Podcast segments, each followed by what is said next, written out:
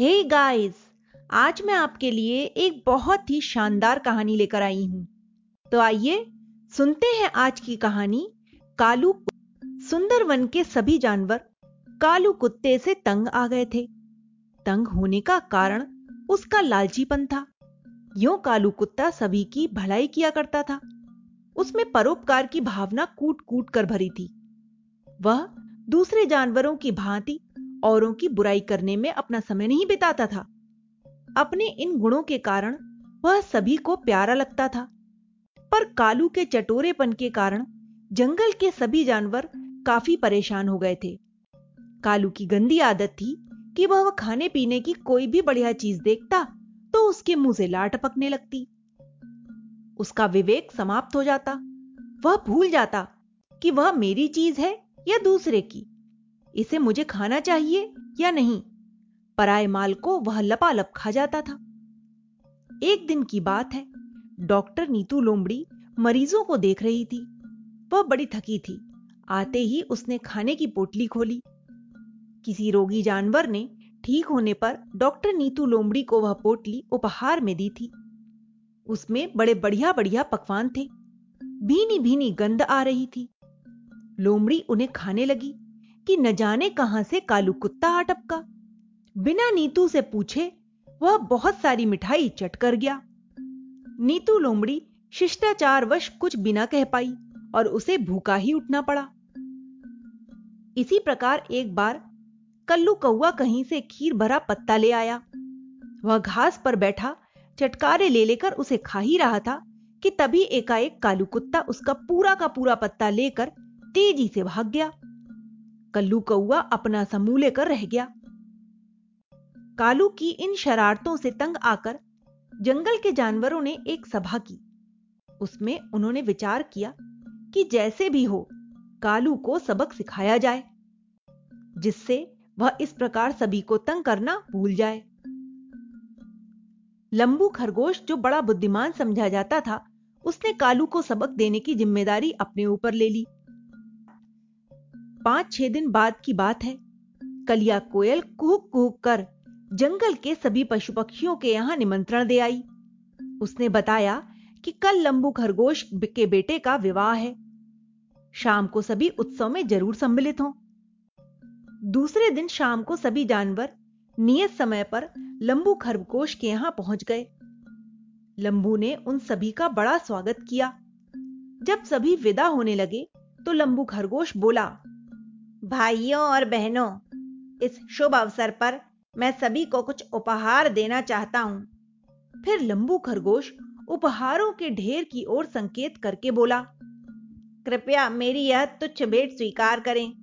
आपको जो भी अच्छा लगे वह उपहार ले लें। कालू बड़ी लालची निगाहों से उपहारों के ढेर की ओर देखे जा रहा था। जैसे ही लंबू की बात समाप्त हुई तो वह तेज़ी से सबसे पहले आगे बढ़ा। उसने उपहारों के ढेर से अलग रखे हुए एक पैकेट को उठा लिया। सभी को कालू का यह व्यवहार बुरा लगा। लोमड़ी काकी ने तो कह भी दिया, कालू, तुम्हें बड़े बूढ़ों का भी कुछ ख्याल रखना चाहिए। उनका भी लिहाज किया करो। पहले उन्हें उपहार लेने देना चाहिए था ना? सभी जानवर अपने मनपसंद पैकेट उठाकर अपने स्थान पर लौट आए। वे यह खोलकर देखने लगे कि लंबू खरगोश ने उन्हें क्या क्या भेंट दी है। तभी सहसा सबका ध्यान कालू की भौभों पर गया। सभी पक्षियों ने देखा कि कालू बहुत ही परेशान होकर तेज़ी से इधर उधर दौड़ा जा रहा है और चीख पुकार कर रहा है।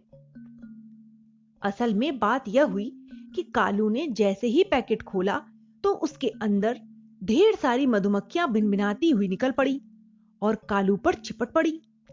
कालू उनसे बचाव करने के लिए कभी अपनी पूंछ हिलाता, कभी पंजों से उन्हें भगाता तो कभी कान फड़फड़ाकर उन्हें मारने की कोशिश करता। पर मधुमक्खियाँ थीं कि भागने का नाम ही नहीं ले रही थी। जगह जगह काट कर उन्होंने कालू का बदन सुजा दिया था। आखिर लंबू खरगोश ने मधुमक्खियों से विनती की, बहनों, कालू ने गलती से आपको तंग किया है। कृपया अब इसे आप छोड़ दीजिए। मधुमक्खियों ने लंबू खरगोश की बात मान ली। वे उड़कर दूर जा बैठी।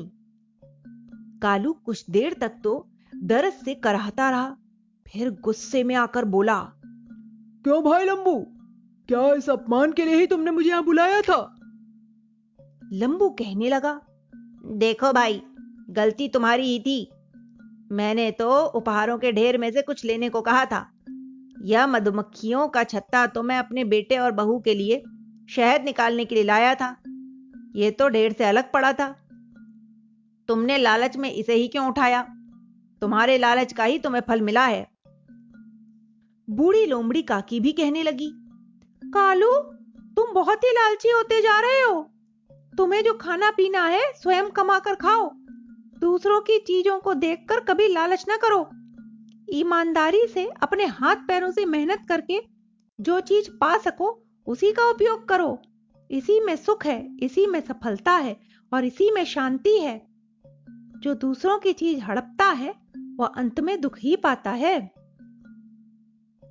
बूढ़ी काकी की बात कालू की समझ में आने लगी। उसने भरी सभा में प्रतिज्ञा की कि वह सदैव ईमानदारी और परिश्रम से कमाई चीज़ ही ग्रहण करेगा। दूसरों की चीज़ों को झपटने की कभी कोशिश नहीं करेगा। तो बच्चों, इस कहानी से हमें यही शिक्षा मिलती है कि हमें कभी भी दूसरों की चीज़ों पर अधिकार नहीं करना चाहिए और ना ही उनसे बिना पूछे उनकी कोई भी चीज़ लेनी चाहिए। Okay, bye.